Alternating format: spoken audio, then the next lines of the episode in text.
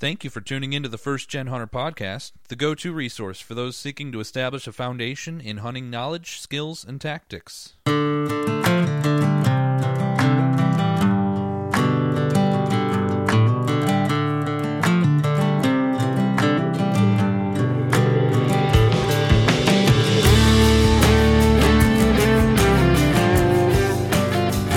I have one of the best people that the hunting industry has brought to me, brought into my life. Um, Mr. Alex Gruen of East West Hunts. Man, we've been buddies for a while now, probably about three years. I mean, you were, I think your first episode was like, I don't know, maybe in the teens. Yeah. And this is yeah, one, something like that. we're recording 179 right now. You know, Kind of crazy. I know it. It's, Good uh, on you, man. You've been crushing it. Hey, I, I couldn't do it without an awesome support cast like Alex tonight. Um, this was a conversation that we were planning to have, or at least I was planning to ask Alex to have at some point. Um, I wasn't sure when it would happen, but just to show you how good of a guy Alex is, he's kind of like bailing me out a little bit tonight because he's so flexible. Um, uh, I needed I needed a good guest, a good story, and I've just been so slammed lately with harvest season and um, trying to get out and hunt a little bit. And uh, I've been um, interviewing on quite a few other podcasts here as of late. So, um, you know, you need a good a good co-host like Alex, who's always available. Um, and he's got a couple really good stories to tell too, because he's been on two Western hunts already this fall, and uh, he's got a whole new list of things that he's learned. So we're going to dive into that. But I, I was thinking too tonight while I was in the combine finishing up, um, I should probably talk about some of those other podcasts I've been on, just so you can uh, go check them out, and uh, some guys that have become good friends through the industry as well. Um, uh, let's see here uh, Brent Barnett. I've been on his show twice now, so there's like a three part series, uh, which is on the Brown. Just like look up Brownfield Ag News, and um, it's their, I believe, their only outdoor show. So it's like a radio program, but it, so like I actually listened to the interview on the radio, but then it's also aired as a podcast too. So if you just look up Brownfield Ag News, it'll take you to like a radio website. Look up their outdoor show, and um, you can you can uh, kind of search for those. And uh, then also, I was on, um, and Brent was a guest on this podcast as well, by the way. Uh, Jake Hofer's uh, show, the Land Podcast. Um, that was a, I think that aired maybe two or three weeks ago, so you can go back and check that one out. That was a ton of fun talking with Jake. Just really, sometimes we just meet. I shouldn't even say sometimes. A lot of times we just meet guys that are just really, really cool guys to talk to. And um, you know what guy I really want to talk to again, by the way, Alex, is uh, Huh. Jameson from Maine, the moose hunter. Oh yeah. What a Yeah, cool guy, you know. Jameson, have you ever had Lyme disease?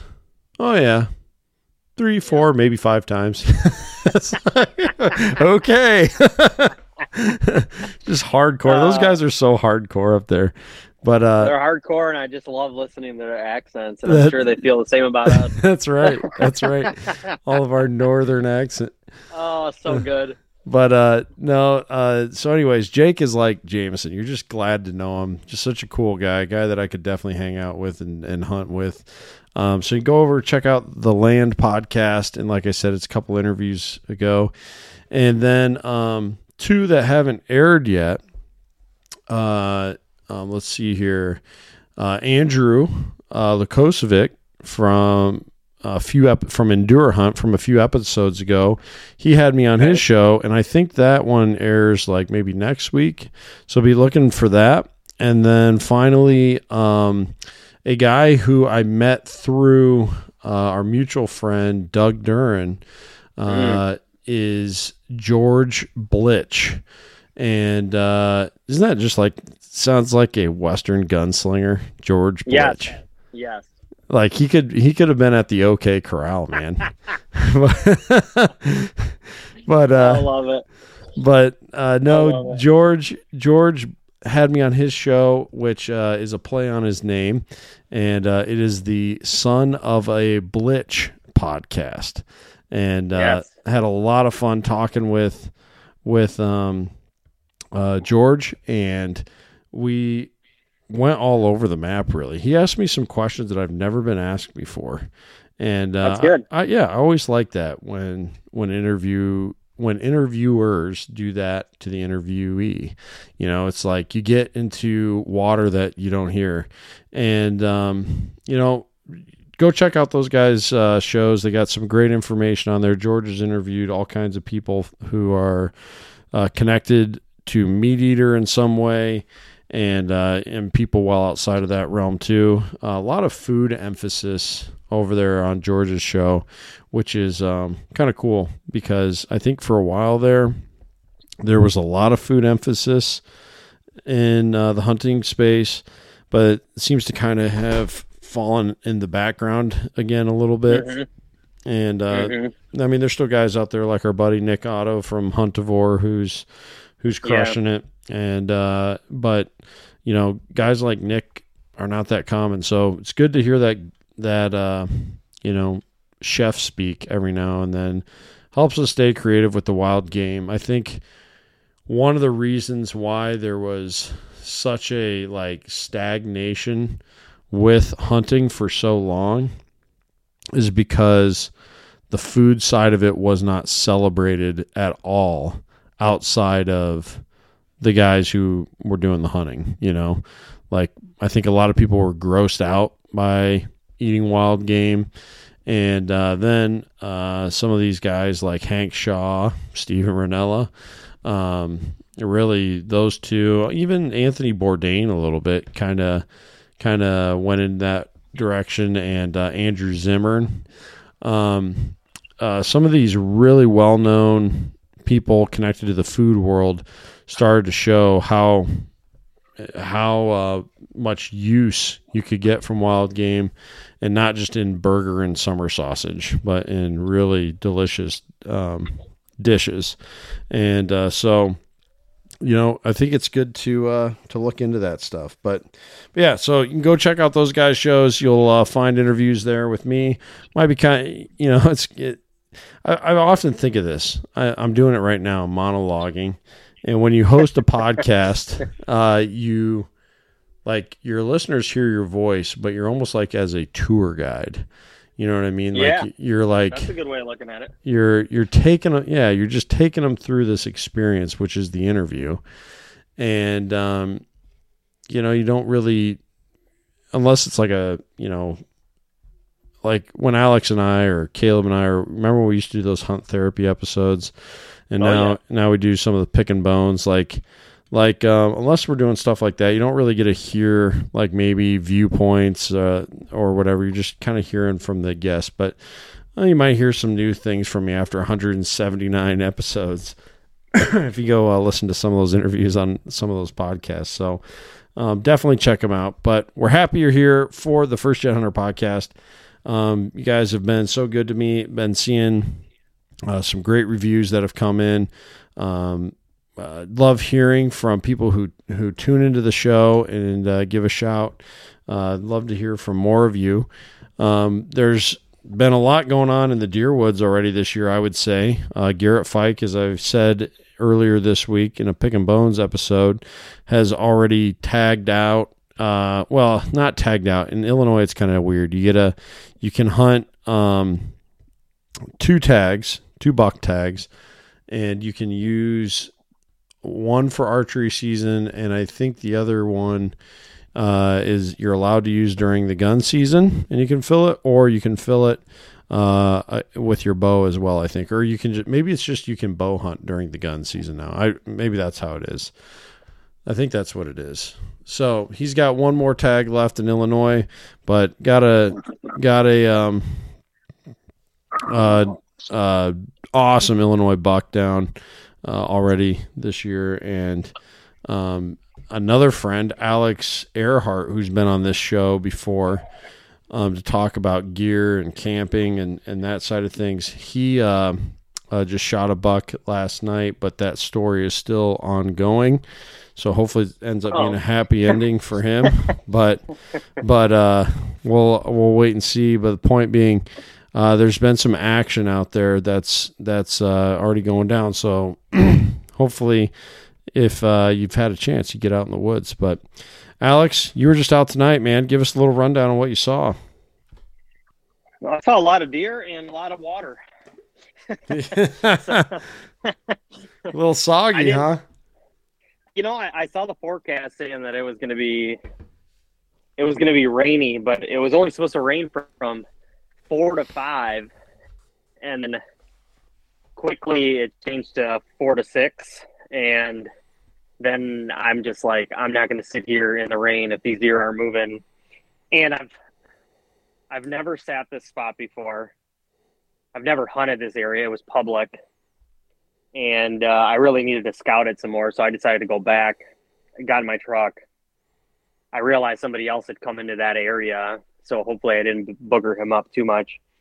And then I ended up driving around, and um, I just really wanted to see some bordering areas because there's there was crops on public, and then there were crops on private, and there were a bunch of different just transition areas. So I wanted to see what was what was going on. I actually saw a ton of deer on both public and private. I Hmm. probably saw, I don't know, I probably saw 10 bucks. Um, two of them were pretty nice. Um, and when I say pretty nice for Michigan, that's like a, you know, 130 inch deer. Hey, Uh, so I'll take it. yeah. And, you know, the rest was, you know, a bunch Were- of were they just, and like, feed- and stuff like that. Were they just feeding out in the open, or or uh, what were Yeah. they doing? Yeah, all of them were feeding out in the open. They were all bachelored up. And then I saw probably 40 doe Whoa. in you know little pockets kind of a thing. You know i'd see three or four of them i i'll i i will take that back. On one group i saw they were they were on public crossing onto private and they there were three bucks and then probably 10 minutes later i saw five does cross the road and go feed kind of in the same vicinity with them they weren't hanging out together or not but uh, but, I mean, honestly, action packed night. At the end, it was probably an hour to go. I got to this spot that was a wheat field, and then just a, I don't know if it was grass or what what was there, but it was cut already. And um, right right in the middle of the field were kind of like pockets of trees Hmm. and there was a there was a doe in the field and I was like and it's raining right? And I'm like you know what?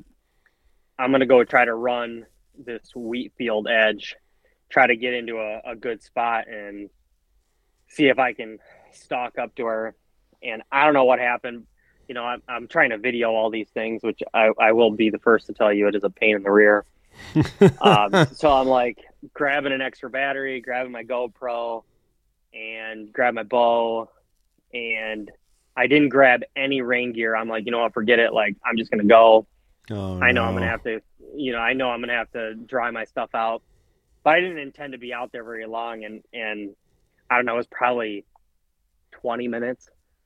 I I got under this apple tree. There was no doe in sight, so I don't know if she just boogered out or she just slowly moved out by the time I got there or whatever the case was. But I couldn't see in the wheat fields and I was soaked. I mean, my I had down pants on Oh no. that I was I was uh, wearing just because I was I was getting cool, and uh, it was it was a fun night. I got back to the truck.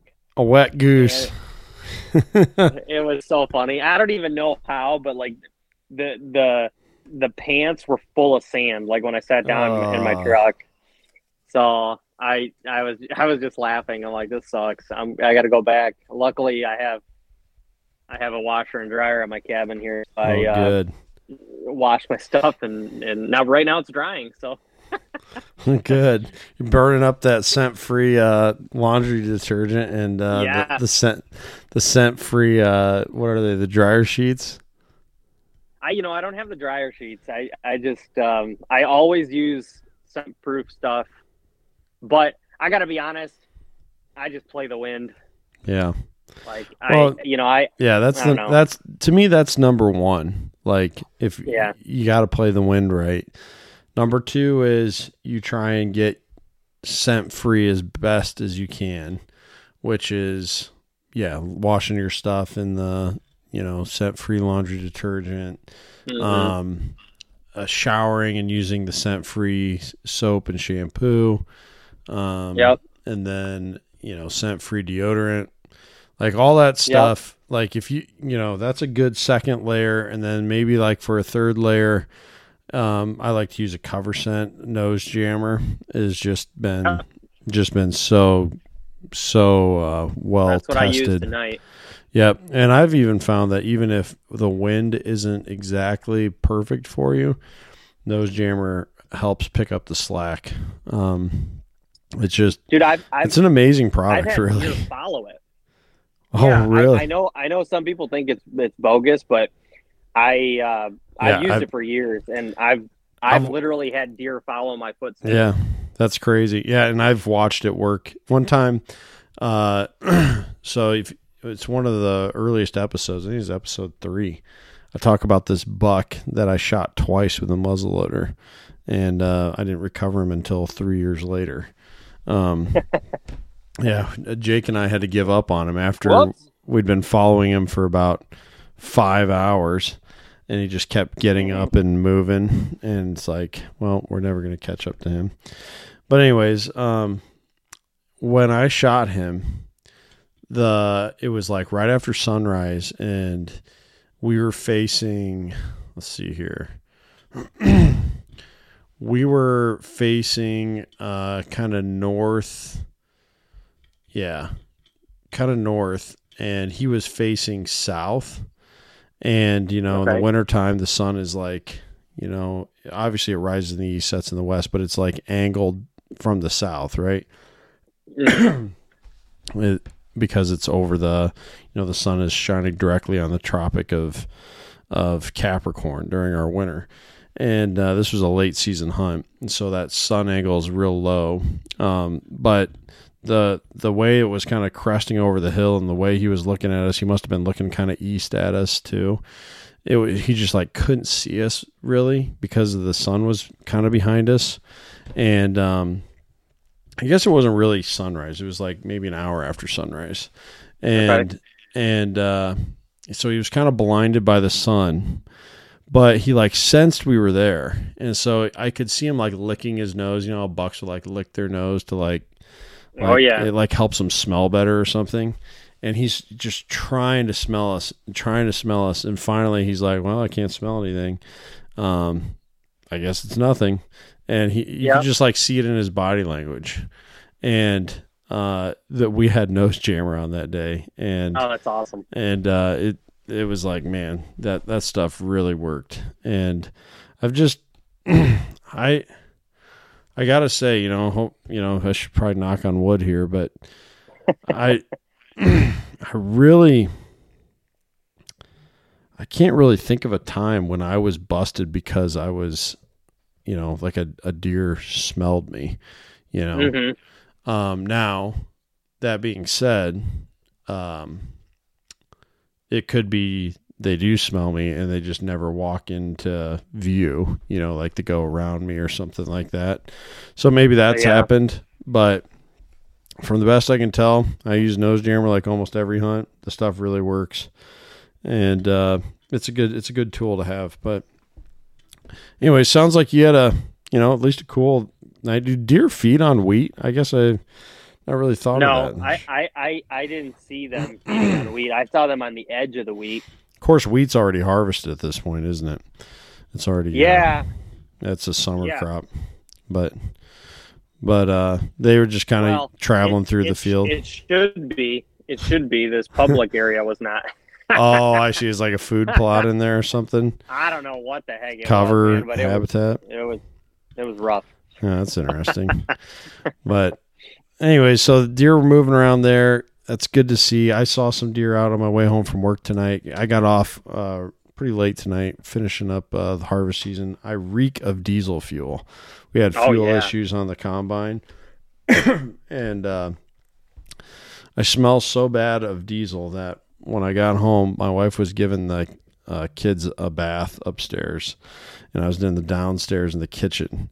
And uh Uh-huh. she's like, I could smell you all the way upstairs in the upstairs bathroom. That's how much. No. I, so you, Alex should probably smell me through this uh, video call right now. But, but uh, no, on my on my late ride home from work, um, I saw a bunch of deer out in the middle, kind of feeding out in the middle of the field too, like what you were seeing. So, uh, kind of interesting. But, anyways, Yeah. this is a lot of like pregame banter. We need to get to like the Hey. the meat and potatoes. This is just good We're, catching we're, up. We're we still got talking hunting. that's right. We got tired brains, and it's just been it's just been uh, too long since we've just done a you and me episode. So, uh, what's uh, let's start with uh, Nevada mule deer. Um, back Okay. in back in September. Um, you want to just give us a rundown on like what the season was, and uh, you know just some of the general hunt plan details there. Well, they got a pretty uh, pretty long season, so that actually opens up in August. Now, I, you know what? Everything's kind of a uh, whirlwind. I don't even remember my dates at this point. I'd have Yeah, to go look may- at my flight. Actually, you may have been you may have been there in August. Now that I think about it, like that last week of August or some of the last few days.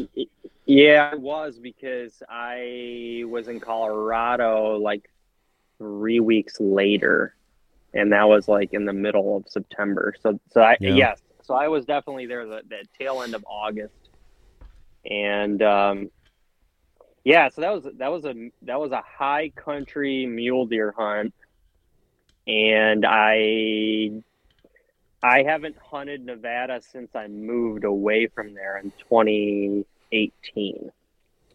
And that was because I burned my points in 2018 as a resident and then I moved. So I was rebuilding. So what, 5 years later I I drew a deer tag there. Wow, So I get the vibe. uh, I get the vibe that Nevada is one of the toughest states to draw. Is that is that accurate? it is it is and it's I would say that and uh and Arizona are probably the best when you really think of trophy as Mm. far as just quality of animal it's like if you can get a tag in hand you're probably going to have a good hunt Sure.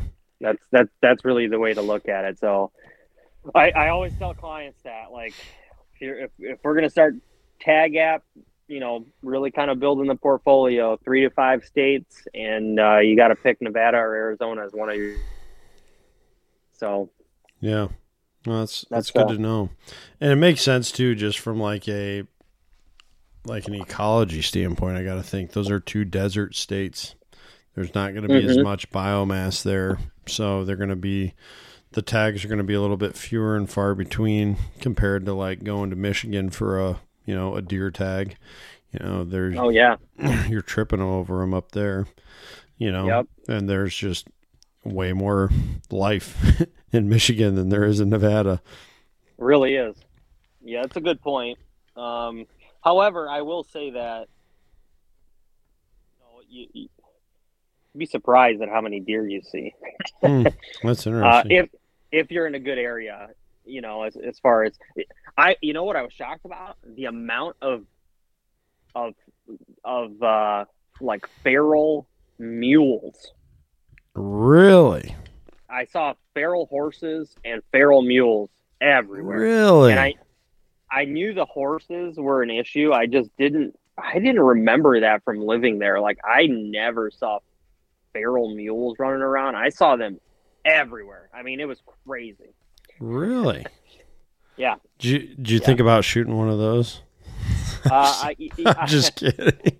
I, uh, Eat some burro, some I'm- burro I'm not burritos. gonna lie. I'm not gonna lie. I was thinking, I, I totally would jump on that if it was a season just to get uh, get those populations down because of just, and they got to be harsh on the environment. Oh yeah. Well, it's a huge debate because technically, if Alex would have shot one, he'd be going to like you know Right. federal penitentiary or something like that if that exists. Go to Supermax there in Colorado. But uh no, Eating yeah, it's uh it's like a hotly contested. Like there's specific legislation protecting wild burros and uh, wild horses, out west. It's crazy. and what also is interesting about it is, um, for the horses, anyways, the horses are native to America. However, they were extirpated from, you know, North America. Yeah. And uh, not because, you know, not likely because they were overhunted, um, but, you know, just whatever. I mean, that could have been part of it, but uh, just whatever wiped out all those Pleistocene uh, era. Uh, uh, what do I want to say here? Megafauna. That's what it is. Like all the grounds, you know, giant ground sloth, the glyptodon, the saber tooth cats, all that stuff. Horses kind of went out with them, it's believed. But then uh, some of them survived, obviously, over in like Eurasia. And right. then they were brought back over with the conquistadors from uh, Spain. And uh, they repopulated North America. So it's like the, to me, it's one of the most interesting stories. And I am in no yeah. way a horse person. You know how some like there's just horse people like they just really yeah, like horses. It. I am not that person, but I do find the story of the horse to be very interesting in North America. but yeah, I agree. But so you were seeing wild horses though everywhere. Could you just see that they were putting a hurt on like the vegetation and and stuff like that? No, I, I, I, I they were in very like arid areas. It was, it was interesting. It was a lot of like where I was traveling to and from, not necessarily where I was hunting. Uh, but they were definitely, you know, in the they were definitely in the desert. That is for sure. Hmm. Yeah. So it was. That, uh, that's really cool that you saw those, but kind of annoying too. Yeah. I imagine. Okay. Oh yeah, you'd drive through like a little town and you'd have like, you know, three burros standing in the middle of the street, you know, and you're like, what is going on right now? Lasso those up and sell them. Funny. Anyways, uh, we can move on, but but yeah, uh, so so you're seeing them, and this was an archery hunt, right?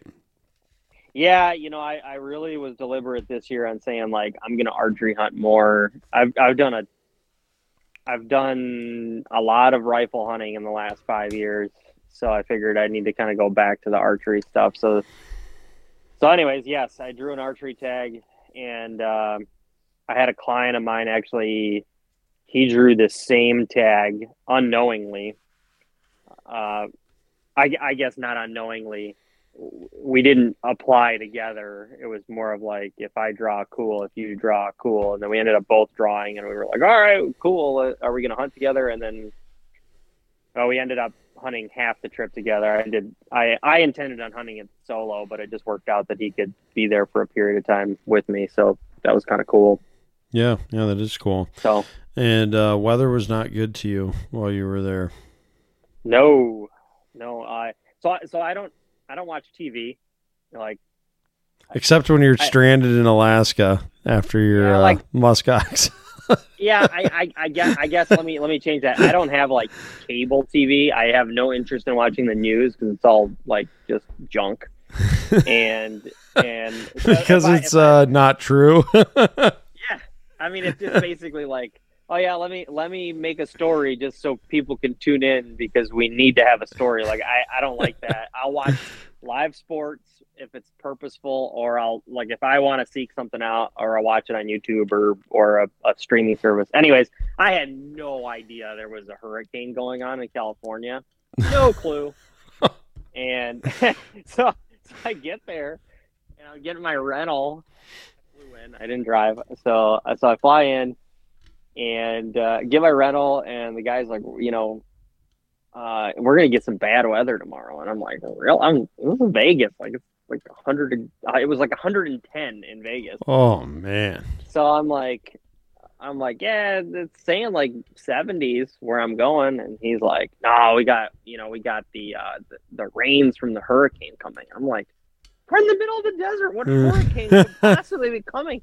Like you know and then, then i go look on my phone and i was like oh man there's like legit. There's like a bad storm coming you know? So so anyways i'm like you know what? I don't care. I'm, I'm going out right? So I go out, I drive out. I don't know. It's like six hours to get into get into where I wanted to hunt, and then you know you can you can picture a high country mule deer hunt. Like it's it's you know sage and greenery, but you're like high up in the mountains. So I I went and hiked up. I ended up putting camp up at like ten thousand feet, um, Okay. pretty high, and. I get to I got on this little nice bench and I had some tree cover and all that. I ended up glassing for the night and then right as I was like getting ready to like pack it up, I started seeing like the wind come in and I was having a hard time putting my tent up and then it's you know, I'm, I ended up starting to get rain and then I ended up making dinner like in my tent because it started pouring and uh, yeah, so that was kind of it. And that rain, uh, it poured all night long. I mean, it was rough. Was was your tent situation better than Edwin's tent? Well, yeah, because I had a good tent. Uh, so, so, so yes, no, my tent was fine. I will say though, like, um, I mean, it was so wet because of just so much rain that the edges of my tent, and it was a double wall tent, but but like the bathtub of There's it, only so, it was there's only so much of those things can do. Yeah, I didn't get water in the tent, but I was getting transfer of moisture onto my sleeping bag because of like how I was positioned. I was slightly like kind of it wasn't completely flat. I had a slight angle. So I was Okay, yeah. sleeping, you know, and I was I was touching the edge of it. So my sleeping bag had a little bit of moisture on it, but nothing nothing bad. But um yeah, I woke up in the morning and I'm literally sitting there going like, all right, like are you gonna are you gonna sit this one out or are you gonna like you know barrel through it like what you know what's the thought and i'm kind of like i'm i'm on my inReach looking at it and i'm like all right there's two more days of rain that second day from here it's like saying 40 to 60 mile an hour winds i'm like ah like as much as i want to stay out here like i just don't see how this is going to be a good idea Yeah, you're just gonna You be sur- surviving because the animals. That's what they're gonna be doing too. So it's not like you're gonna yeah be. You know, we're in this together, guys. And then when it's uh when it's nice, I'm gonna try and stick an arrow in you. Right, right. Well, and- that and that was kind of it. I'm like, you know, it's uh, shooting an arrow in in weather like that is, is never a good idea. Anyway, Might blow so right like, back at you. Yeah, yeah, exactly, right? So sixty Sorry. mile an hour winds. I'm like, anyways, so I ended up I ended up um, taking big like rocks, putting them on my tent stakes. I left a few things in my tent. I go down, I get back to my truck, and then I drive back into the nearest town, which is like three hours away. And it was pretty gnarly. I mean, roads were torn up, washed out. I mean, it looked like a lake in the middle of the desert from how much rain had come in.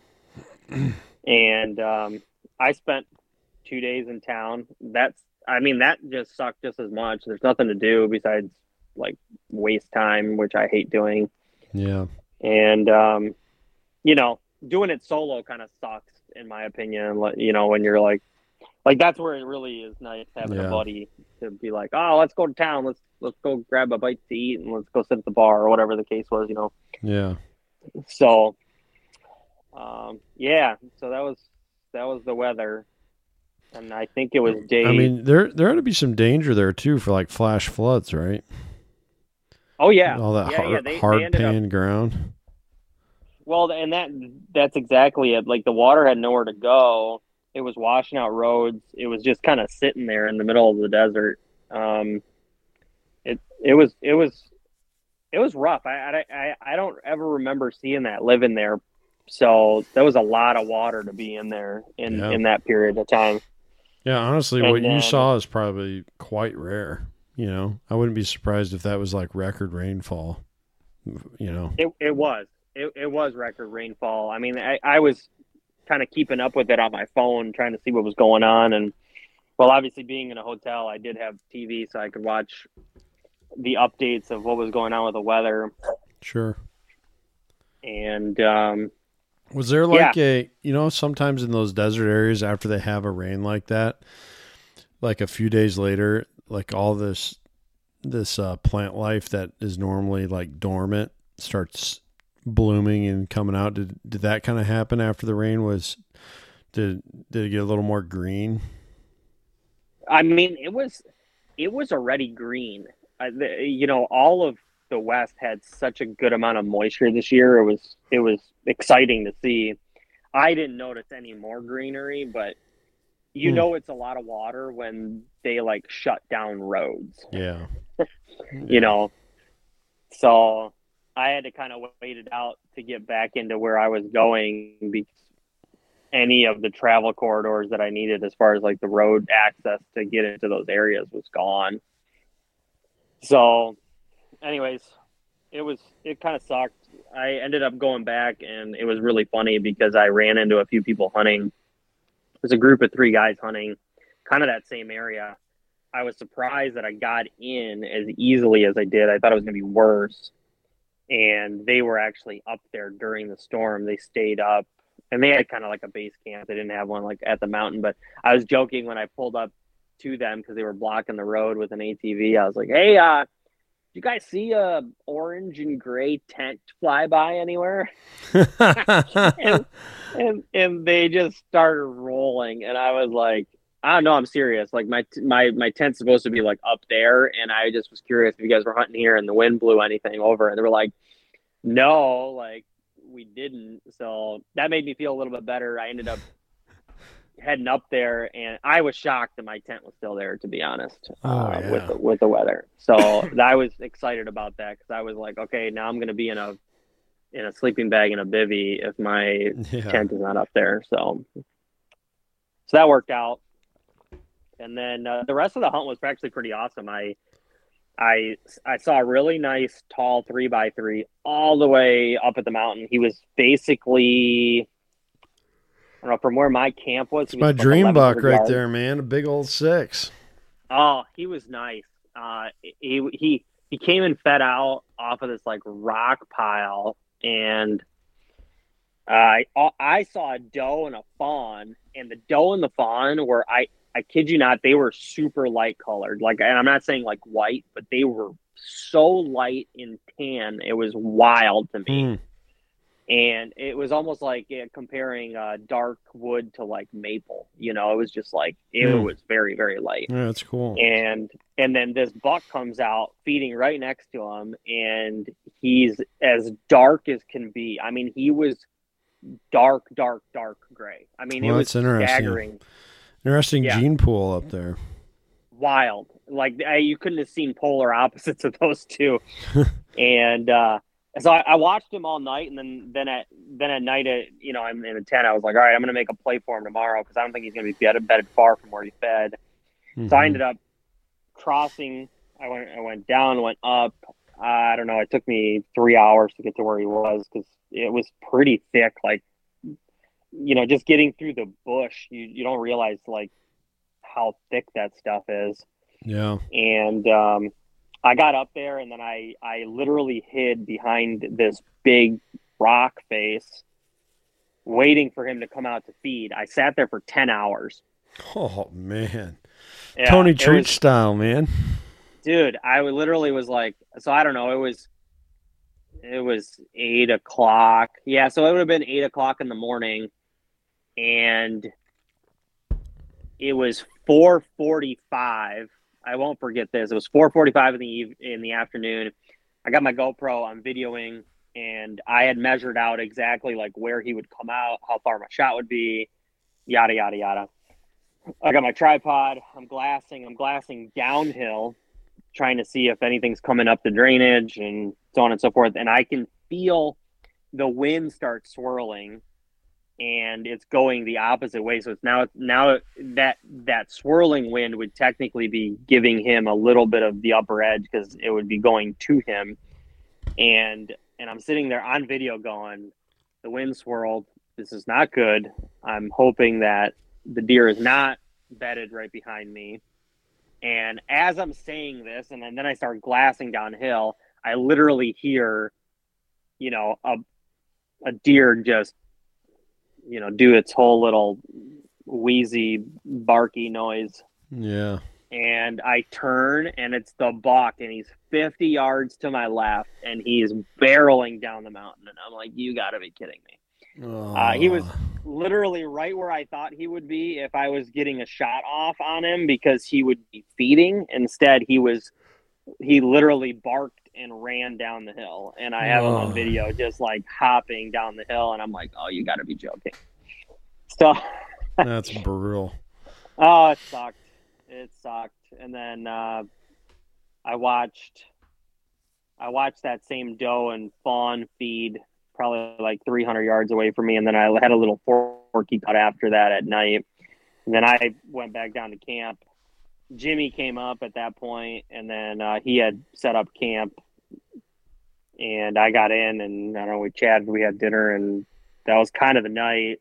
And then I was, I wasn't bummed. I mean, it's it's hunting, but it sucked to sit there for nine hours and have the wind swirl. And Yeah, that's so, that's that's rough when that when that goes down like that you know where it's so hard for any any type of archery hunting to get into position to where you can you know have a shot opportunity even you know let's contrast what we were talking about earlier even in like michigan how hard is it to you know if you hunt hard all season long I'd say the average bow hunter is probably going to get maybe a maximum five shot opportunities.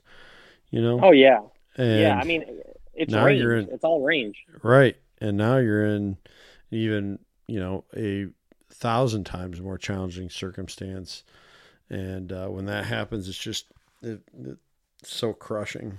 You know, Yeah.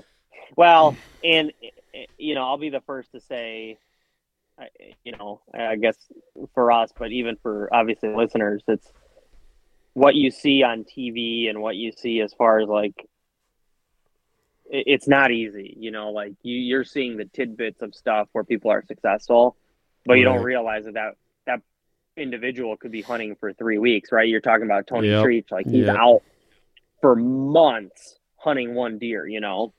yep, So for me, it was like, all right, I got four days to make this happen. And I sat on them. And then the next day, Jimmy and I, so Jimmy gets in the camp. We're sitting there. We wake up in the morning. And the cool thing is, like, this year, this year, my method to the madness was going to, was really camp where you're going to want to glass from in the morning because that way you're saving a lot of time in the morning. Mm-hmm. yeah. That's a good point. That was a big change for me because usually I, I would have a base camp set up at the bottom of the mountain and I'd be glassing up or I'd be hiking up. And I was like, yeah, I'm just gonna I'm gonna try a little bit of a, a different scenario here. So we we get up and we start glassing right away and we start finding deer and we find a group of six bachelor bucks and two of them are two of them are are really really big deer. Uh, like I would say like 170s. Oh, you know, man, yeah. nice nice nice deer, and then uh, a few little little dinks and whatnot hanging out with them. But anyways, we we watched them kind of go into a drainage, but not really knowing what happened past that point, right? So we kind of like put our eggs in that basket of like, all right, well, we're gonna go after these deer, try to find them. Sure. And um, needless to say, we spent the next two days trying to ambush deer that weren't actually. We were basically figuring these deer would be coming into this area, and I know for a fact they do because I've had I've hunt planned that area and it's been successful on the ambushes. But the problem is we had so much water that it just threw out any of the typical strategy to it because there was no need of water. Right. Yeah. So I ended up finding my uh, three by three buddy. He wasn't too far away from our actual camp, but we ended up moving our camp down to a base the next day in the evening. Hunted out of there, and then we ended up uh, our final day. We ended up camping out probably like two hours north of where we were at, and hunting some like ag field drainages. It was basically like waterways that led to ag fields uh, from private to public. We saw a ton of deer in that morning. Um, Jimmy missed a deer at like 50 yards, and uh, that was that was kind of the end of our trip there. Uh, yeah. It you know, in in in quick summary, but I mean, real fun hunt, awesome experience. I wouldn't really change anything. I, I feel like I stayed true to my hunt plan. I moved around. I didn't get married to a spot. I, you know, felt pretty good about all that Yeah, stuff. got a couple good stalks in, and that's you know that's huge having that. You know, it's kind of like every time you come away from a hunt, you come away with some new skills or at least some refined skills, and Totally. uh, that's like a scrimmage. You know what I mean for yeah, for spot and stalk archery to get to get an opportunity uh, like like that to to practice your your stalking skills. That's I'd say that's that's a pretty important opportunity right there. So, yeah, definitely all is not good. lost. And would you go back and do it again? yeah, I would. I think the I think the thing that I would change is I would I would go further into the wilderness on the next go around. Hmm. I was like on the edge of the wilderness. I was in a really good area, but I would go further into the wilderness because I I didn't see a ton of hunters, but the hunters that I did see were all road hunters. And I I just know for a fact if I got further into the wilderness, I would have probably seen bigger deer. Hmm.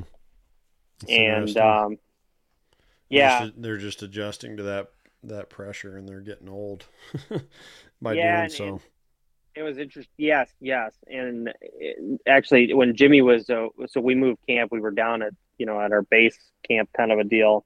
Uh, we ran into another guy who who came out, and Jimmy had hunted that same unit the year before, and recognized them. So then they started chatting, and uh, you know, I was telling Jimmy, I'm like, yeah, you know, here's here's where I think the bigger deer are blah blah blah blah. Well, this guy kind of confirmed it because he had like phone scope image of Oh yeah. some really nice deer, and and I, I wasn't surprised because I figured those two big bucks and that that bachelor group, I think they headed in that direction because they had no need to be down where they were. Sure. So, anyways, I think I think that probably would have been the better play early on, and then kind of hunt our way back to get closer if we needed. Yeah. Well, hindsight's always twenty twenty, right? But it's good that you came away with some some really good um, you know, little adjustments that you can make in the future and and um you know, I'm sure at the time when you were hunting you were making the best decisions uh possible based on the information you were gathering. So Oh yeah. so uh, it's it's you know it's all part of it, but I'm glad to hear that you're planning to uh, well at least you know you- you're open to going back there, and hopefully Oh, yeah. that that pays off in the future. Now after that hunt, you went to was yeah Colorado right to do your uh, a week of elk hunting. Was that Yeah, was that an OTC hunt? it was the dreaded OTC. Did you see Yeah. elk? Yeah, yeah, yeah. So right there, you are way ahead of the game for most Oh, yeah. OTC Colorado elk hunters. Yeah, I um I didn't send you I gotta I, I gotta send you video of it. But yeah, so so kinda interesting how this played out. I I put in for a a unit to hunt with a buddy, but again we did did separate entries because I was non resident, he's a resident. He drew, I didn't. I tried to pick up a tag multiple times from the return tag list. I tried to get I tried to do a secondary draw. I, I tried basically every option, didn't get one. However, I ended up snagging a return tag for a for a deer in a different unit. So then that unit was an over the counter elk unit. So I ended up getting an over the counter tag and said, you know, I always hunt elk and run into deer. I might as well have a deer tag. I'm going to treat this like a elk hunt. and if I run into deer, great and uh, it's kind of kind of what happened. To be honest, I uh, I hunt plan the area. I had five different hunt areas, and I literally same thing that I tell a client all the time. Like I literally said it today on the phone with a client. I'm like, do not get married to the spot. Hunt it for, you know, at least two sits be in that spot or whatever in that area. If you don't see stuff, you don't see sign, whatever, you got to move.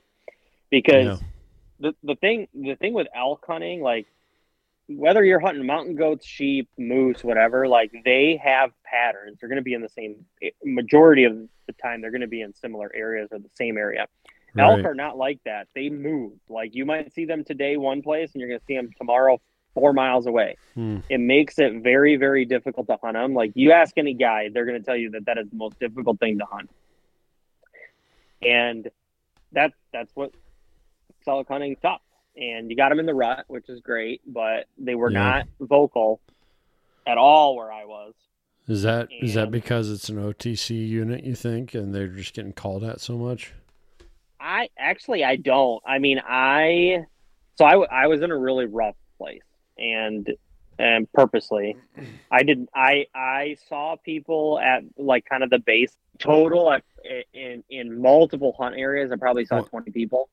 Oh man, that's not bad. No, not at all. I ran into two guys on the mountain. One guy on my fourth day I ran into because he was actually hunting the same area that I was, and I was six miles in.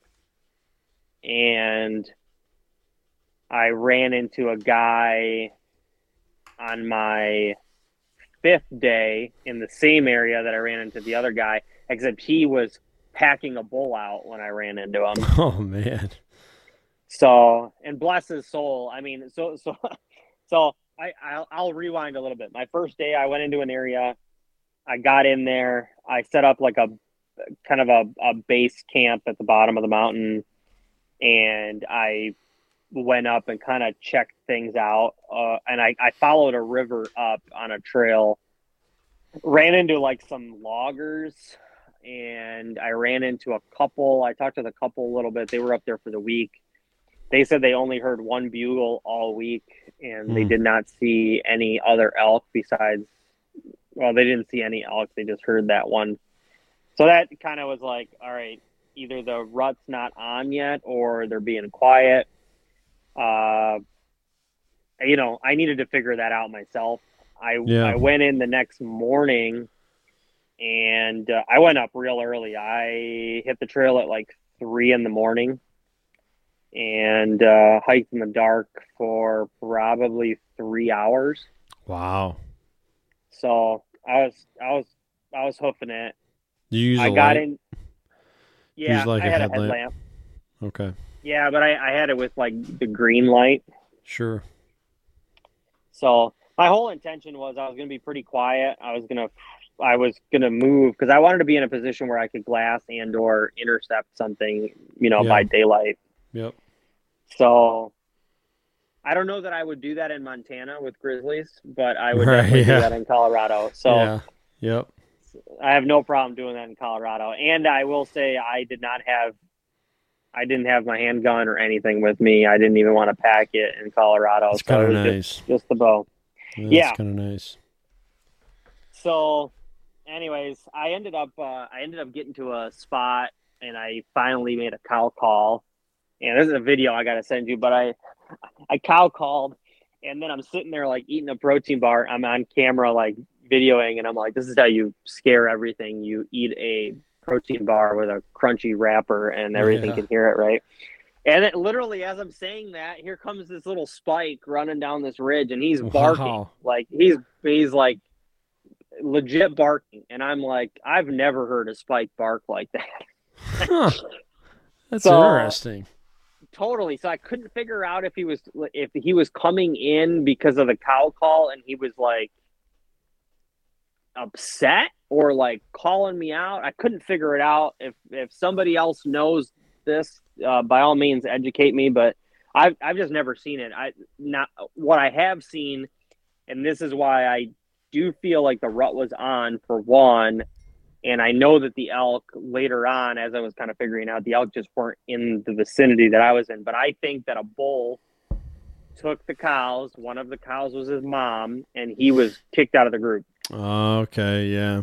He's trying to find and he, exactly. So he hears this cow call and now he's coming into it. And he was very he was like apprehensive. He stopped at about 50 yards and he kept looking down this ridge. And he was i mean like a cartoon character. He was prancing around man. Like he was going up and down and his i'm like watching his legs going up and it was hilarious. Um so anyways you, you can't shoot a spike in uh, in that unit it was Okay. a four point unit. So I was just sit there kind of watching him and then I ended up leaving him. He just kept barking at me. So I was like, ah, I'm just walking away from you. So I end up walking for probably another hour, just going straight up on this. I mean, it was it was steep. And I get to another bench and I stop and I'm like, oh, this is a great this is a great spot to glass and I could probably camp from here. And literally I put my bag down, I turn around, here comes seven bucks coming up this ridge. Like mule deer Yeah. bucks? Yeah, mule deer bucks. Yep. Wow. And uh and I'm now I'm like grabbing my bow. I'm trying to get my GoPro. I'm trying to do the whole thing right because I'm trying to I'm trying to range where they're at, and I, I range at 72 yards. And I'm like, all right, I got to get my pin, the whole deal. By the time I get this whole thing, the very last buck is is stopped in that spot. I pull back, get the pin. As soon as I release the arrow, he moves. The arrow goes flying right under him. Oh, And I'm like, ah, like, here we go. Like day one, I could have had him knocked down. you know? uh, and again, another three by three. So this is like the year of the three by threes for me.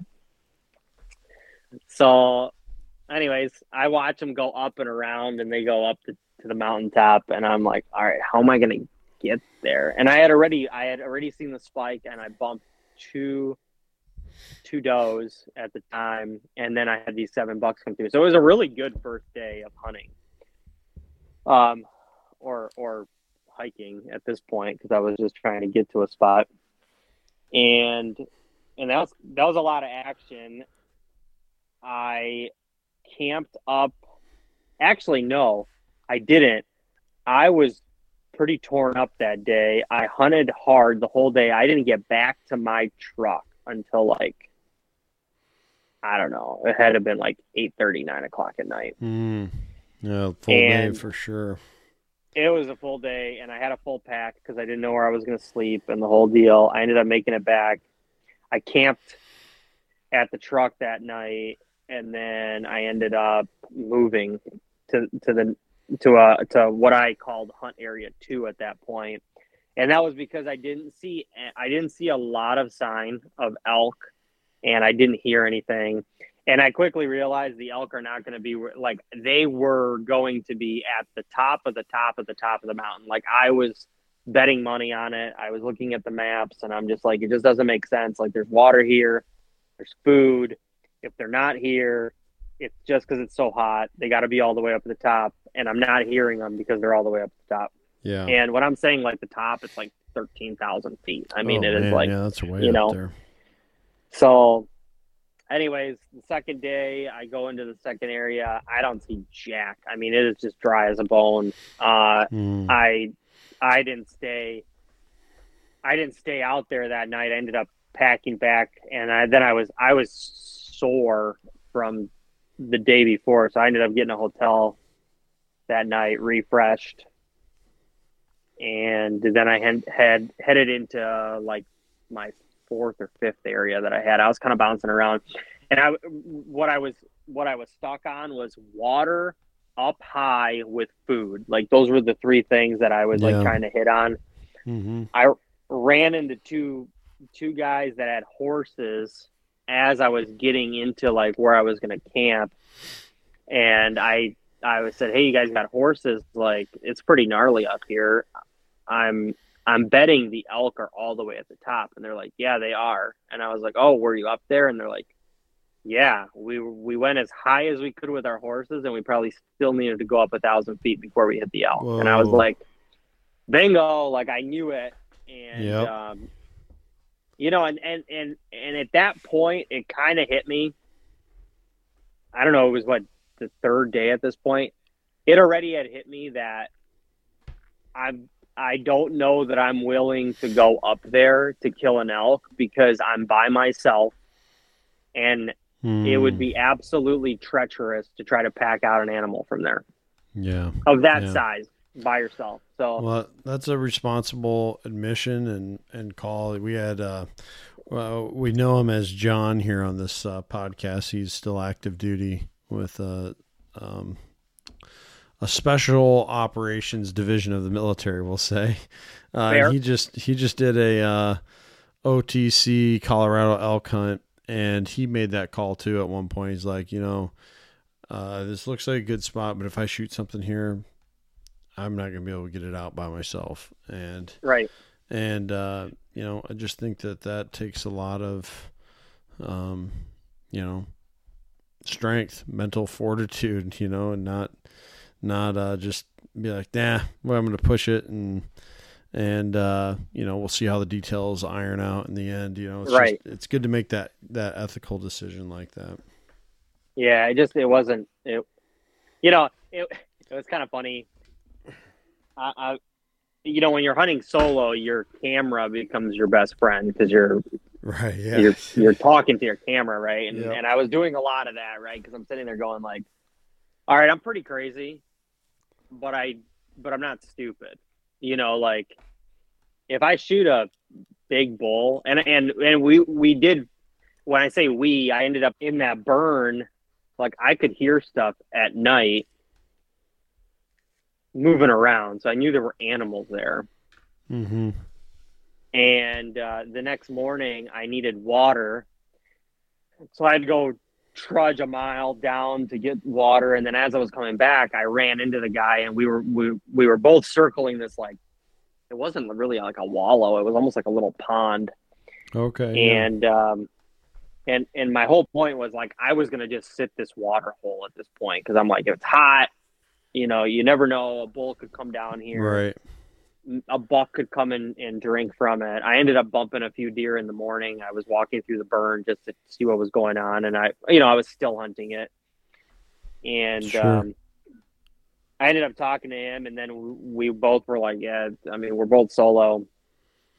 We ended up hunting the rest of the day, and then we ended up like getting back down. I I went down, moved my truck. We ended up uh, kind of sharing camp that night, and then the next day we were we were gonna hunt another area, which we did, and it was like a total, uh, complete opposite. It was like flats by some private Huh. property and some like crops.